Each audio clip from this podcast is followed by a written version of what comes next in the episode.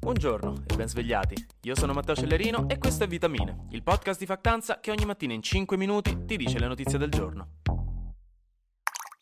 Un buongiorno più nuovo degli altri, questo, rinnovato, speranzoso, aperto alle mille opportunità di questo nuovo 2023, per cui io vi saluto, raga, buon anno, buon 2023, e vi saluto con la prima puntata di Vitamine di un anno nuovo e approfitto della vostra benevolenza di questi giorni che siamo tutti presi bene per poter dire, e per essere giustificato nel farlo, che sembra quasi un anno che non ci sentivamo, assurdo.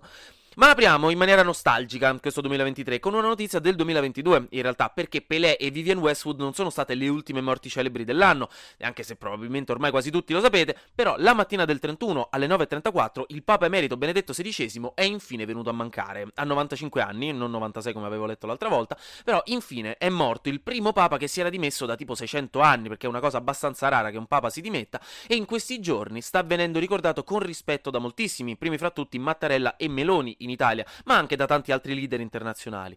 Era un personaggio molto rispettato, nonostante comunque nella sua carriera ci sono state alcune controversie relative a degli scandali sulla pedofilia all'interno della Chiesa, specialmente quella tedesca. Ci furono infatti degli scandali che scoppiarono sotto il suo papato e un paio di occasioni in cui venne accusato direttamente di aver trattato con leggerezza la questione, cioè non approfondendo, in quanto autorità, dove necessario e non prendendo provvedimenti adeguati, per cui anche lui si era scusato. Ma in generale, comunque, viene ricordato per aver iniziato in realtà un importante sforzo per una maggiore trasparenza nella Chiesa e maggiori sforzi per contrastare proprio la questione pedofilia e anche per essere stato un teologo straordinario, questo magari non lo sapevate. Nessuno, tra l'altro, capì mai davvero perché si dimise, ci furono molte teorie, molti sospetti, addirittura che magari qualcuno lo volesse fare fuori, che fosse stato costretto, ma nessuna di queste teorie fu veramente confermata. E alla fine è venuto a mancare sabato, con le ultime parole che sono state mi fa male qui, eh, signore, ti amo, signore ti amo, e così ci ha lasciato. Detto questo, passiamo all'Italia, perché ricordate che la notizia di Papa Ratzinger non è italiana, è legalmente considerabile internazionale, visto che vive in città del Vaticano. Innanzitutto, e magari questa può esservi utile, il Ministero della Salute ci ha avvisato che dal 2023 è diventato illegale ammalarsi, si sono scocciati, quindi basta malattie d'ora in poi abbiamo raggiunto la salute totale, potete ringraziare il governo.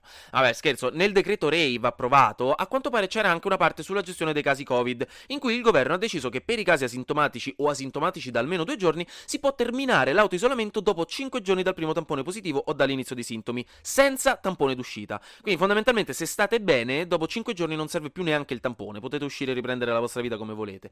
E tra l'altro se siete sempre stati asintomatici potete finire la quarantena anche prima dei 5 giorni con un tampone negativo, anche se in generale bisognerà comunque stare con la FFP2 per 10 giorni dal primo tampone positivo, per un minimo di copertura. Mamma mia però raga, pensate sentire queste cose solo l'anno scorso, a inizio 2022, che cosa folle che ci sarebbe sembrata, come passa il tempo sotto pandemia. Poi c'è stato anche il messaggio di fine anno tradizionale di Mattarella, in cui in diretta TV ha sbattuto gli occhi in codice Morse per chiedere aiuto, visto che lui a quest'ora doveva stare a Capri a godersi la pensione, invece eccolo qui all'ottavo anno di mandato. E niente, Sergione ci ha ricordato l'importanza e il grande significato della prima donna presidente del Consiglio della storia, della storia italiana, che dimostra la maturità del nostro paese, ha ricordato le sfide globali del 2022 che chiaramente continueranno anche nel 2023, come la guerra, la crisi climatica e i fenomeni migratori, e ha fatto leva sullo spirito collettivo di noi italiani per agire e avanzare insieme, dicendo la Repubblica siamo tutti noi, insieme. Al che il Corriere della Sera ha inviato una lettera di diffida al Codacons e anche il messaggero si è abbastanza risentito. Hanno tolto il santino di Mattarella dal muro della redazione accanto al crocifisso. Scherzi a parte, finiamo con un'altra bella notizia di inizio 2023 e cioè che dal primo gennaio i prezzi della benzina sono saliti così, più velocemente di quanto ci mette il vostro gatto a cambiare idea mentre lo state accarezzando e quindi a mordervi la mano a caso. La benzina è aumentata, ai noi, perché il primo gennaio è finito lo sconto di 18 centesimi al prezzo del carburante da parte dello Stato italiano che lo stava pagando di tasca sua abbassando le accise sulla benzina e insomma manovra che era iniziata a marzo scorso con il governo Draghi. Il governo Meloni non l'ha rinnovata e ora quindi benzina più cara. Flash News. Infine e finalmente Luiz Inácio Lula da Silva ha giurato a Brasile come nuovo presidente del Brasile dopo le elezioni di ottobre. Bolsonaro non c'era all'evento perché era a Miami e nessuno ci crede che sia stato un caso visto quanto aveva rosicato dopo aver perso le elezioni. Non so se lo ve lo ricordate, ma roba che si era chiuso nel suo ufficio per non si sa quante ore e non aveva voluto parlare con nessuno.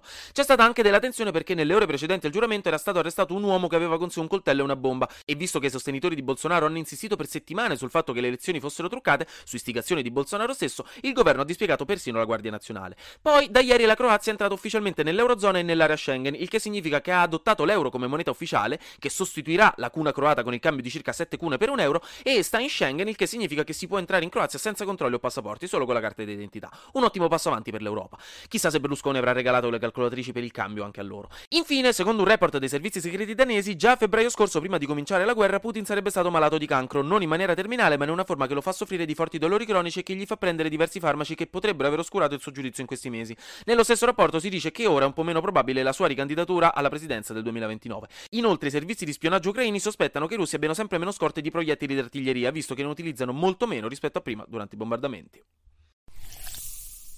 Comunque, raga, probabilmente l'avrete già visto in questi giorni sugli altri canali di Factanza, però stiamo collaborando in partnership con UNHCR, che è l'agenzia dell'ONU per i rifugiati, che ha fatto partire la campagna L'inverno più difficile.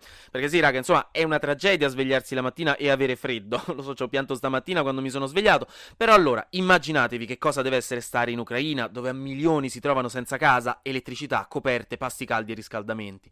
La campagna L'inverno più difficile nasce proprio per questo, fornire aiuti umanitari e assistenza assistenza a chi letteralmente non può scaldarsi.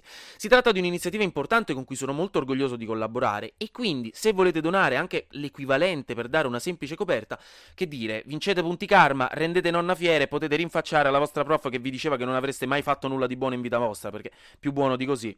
Se volete donare, vi metto in caption il link e anche il sito con tutte le informazioni della campagna. Per la prima volta nel 2023, grazie per aver ascoltato Vitamine. Noi ci sentiamo domani perché sarà successo di sicuro qualcosa di nuovo e io avrò ancora qualcos'altro da dirvi. Buona giornata e regà, buon anno nuovo.